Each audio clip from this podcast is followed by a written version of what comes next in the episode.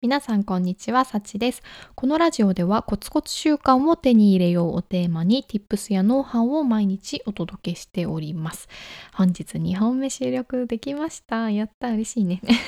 朝聞いてくださった方ありがとうございます。もしよければね、このまま、えー、夕方の配信も聞いていただけると嬉しいです。では今回のテーマは自分の時間を作る3つのコツ、自分の時間を作る3つのコツについてお話をします。皆さんの中にはね、仕事が忙しいしくて勉強する時間がないなと思っている方結構多いんじゃないでしょうか。もしかしたらね今も通勤時間ねそう、えー、会社終わった後に聞いてくださってる方もいるのかなと思うんですけれどもね。やっぱね疲れますよね仕事って。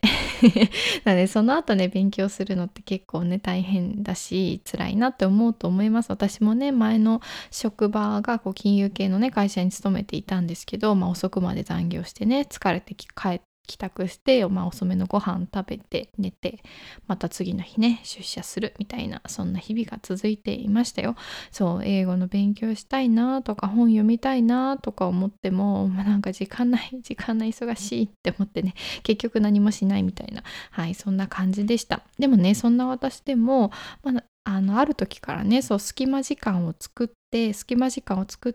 たことで TOEIC が290点から730点にすることができたんですよ。まあそもそもね290点やばいですよね。鉛筆転がしてなんか ABC みたいなやったのかなみたいな点数なんですけどそうなんだけど隙間時間使って点数をね伸ばすことができました。だからね、まあ、今、まあ、忙しくて勉強する時間がないなっていう方に向けて、まあ、自分のね時間を作る3つのコツ自分の時間を作る3つのコツをご紹介したいと思います。では最初にコツをね3つお伝えしますね。まず1つ目は制限時間を15分と決める。制限時間を15分と決める。2つ目は隙間時間を活用する。隙間時間を活用する。3つ目はスマホはアウトプットのツールにする。スマホはアウトプットのツールにする。です。では1つずつ、えー、ご紹介していきますね。まず1つ目の制限時間は15分とする。なんですけれども、まあ、ここでねちょっと一つ皆さんに質問をしたいと思います、まあ、15分勉強すると60分勉強する。ではどちらが効果が高いと思いますか？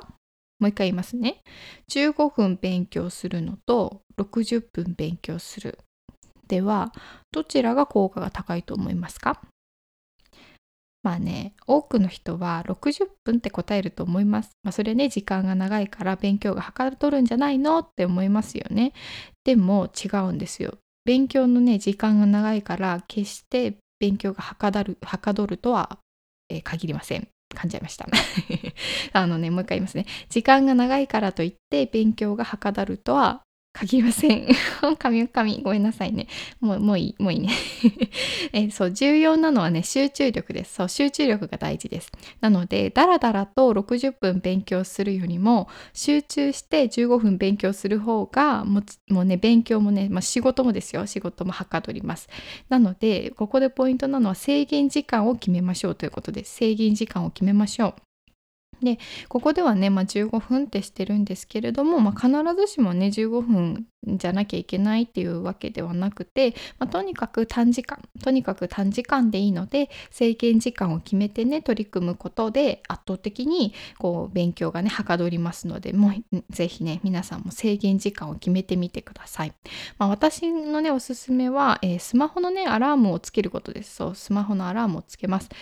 でそうすると、まあね、時間を意識するようになるし、まあ、だらだらしなくなりますね。うん、なんか例えばねまあなんかあと30分まあなんだろうな。4, 4時までにこれをやるとかね。決めてアラームをかけておいて、えー、何か勉強始める、うん、これがおすすめです。はい、であとはね、まあ、通勤時間に勉強したいなっていう方は、まあ、もし電車とかにね乗っていたらその乗った駅から目的地までの駅にここまで進めるここまで進めるって決めて、えー、勉強するのもおすすめです。ぜひね皆さん実践してみてください。はい、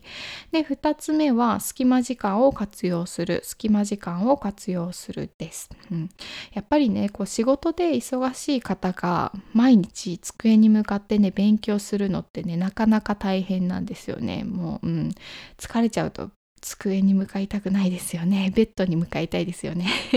そうだから、まあ、帰宅してもね仕事で疲れてるし、まあ、何もできないままね会社と家の往復の毎日なんていう方も多いと思いますので、まあね、そういう忙しい方は、まあ、自分のためのね勉強時間を確保するためにはやっぱりね隙間時間の活用が必須です。そう隙間時間の活用が必須です。そうまあ隙間時間って例えばねこう電車に乗ってる時間だったりまた電車を待って時間。あとはお昼休みもそうだしなんか誰かとね待ち合わせしてる時の待ち時間だったりねそういう隙間時間を活用していきましょう。うん。で私がね TOEIC の英語の勉強をしていた時はあのね、まあ、隙間時間をあえて作るようにしていて交通手段をね変えていましたね。そうあの前の会社に勤めてた時だなんですけど、まあ、電車を使うと2回乗り換えが必要でしかも乗車時間がね1回目は10分。で2本目は3分だけだったんですよ。だからねなんかあんまりなんだ勉強しようと思っても、まあ、3分じゃなかなか難しいしそう、うん、なんかあんまりね活用できなかったので私はねバス通勤に変えました。そうバス通勤に変えたの。でえバスだとね乗り換えも不要で、まあ、20分ねずっと乗り続けれるんですよ。なのでそうそう結局ねそう電車とバスだとなんかトータルの時間もそんな変わんないしだったら20分ねがっつり時間作って勉強した方がいいなと思ったのであの会社のね定期は無視して自費でね 自費でバス代出して あの交通手段変えてました、はい、でもこれすごいね良かったなと思います。20分がっつりねなんか英単語覚えるとかねディクテーションするとか、はい、時間がうまくあの活用できたので良かったなと思います。あとはねお昼休みとかもねなるべくべく同期に合わないようにしてなんか時間をねあえて遅くしたりしたりとか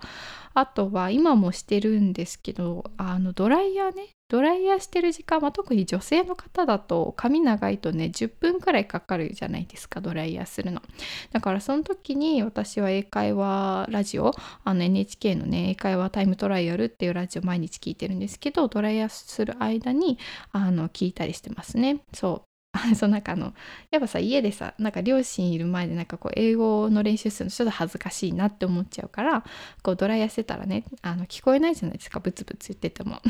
そうだから私はドライヤーのねやりながらブツブツなんか英語をねあの言いながらしてます。はい。皆さんもね是非あの隙間時間を活用してあ、うん、そうですね活用してみましょう。はい。では最後。最後3つ目、えー、スマホはアウトプットのツールにしましょう。スマホはアウトプットのツールにしましょう。まあね、ほとんどの方はスマホってね、インプットのツールとして使ってると思うんですよね。例えばこう友達の SNS 見るとか、ブログとかね、ネットニュースを見るとか。うん、でもね、それって本当にもったいないなって私も気づきました、最近。ようやく最近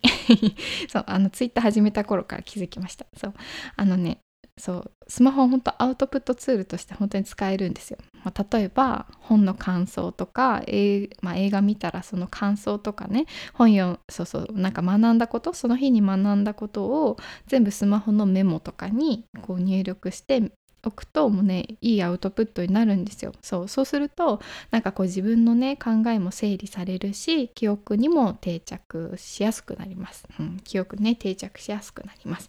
そうね私がね最近ハマってるのは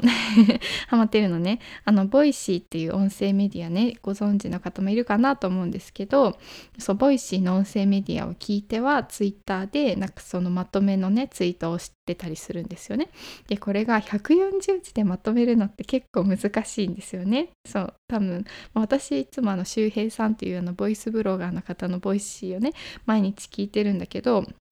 だいたい10分くらいなんですよね。あの周平さんのボイシー。そう。だからそれをね140字にまとめるのって結構難しくて何回もね聞き直したりするからその分ね記憶にも定着するんですよね。そうそう。で何よりあのすごいいいのってその時の記憶にも残るしなんか振り返りたい時ってつい過去のね自分のツイート見返せばあのいつでも見れるじゃないですか。だから見返すとねよりなんかまたあそういえばこういうことを周平さん言ってたなとかね自分の中でまた思い出してさらに記憶に定着できるっていうね。そうあの、まあ、記録に残せるということですね。なのですごくツイッターってね便利なツールなんだなということに気づきました。ようやく。26年生きてきて。今年の、ね、1月から私は使い始めましたよ。はい。なのでねぜひあの、まあ、ツイッターでもいいしあのメモ帳のね機能とかでもいいと思うのでぜひスマホをねアウトプットのツールにしてみてください。はい、では、えー、本日はねお忙しい方でも自分の時間を作る3つのコツ自分の時間を作る3つのコツについてご紹介しました、えー、最後まとめますね、えー、まず1つ目は制限時間を決めましょう。制限時間を15分と決めましょう。2つ目は隙間時間を活用しましょう。隙間時間を活用しましょう。で3つ目はスマホはアウトプットのツールにしましょう。スマホはアウトプットのツールにしましょうでした。ぜひね皆さんも実践をしてみてください。で、えーと、今日のね合わせて聞きたいは勉強が好きになる3つのコツ勉強が好きになる3つのコツを、リンク貼っております。まあね勉強は辛いものだって思ってる方もねもしかしたらいらっしゃるかもしれないのですけれどもそんなことはないですよ。勉強はね楽しいものに変えられます。でねそのコツをご紹介しているのでもしよかったらこちらも合わせて聞いてみてください。では、えー、本日は以上となります。皆さん本日もお疲れ様でした。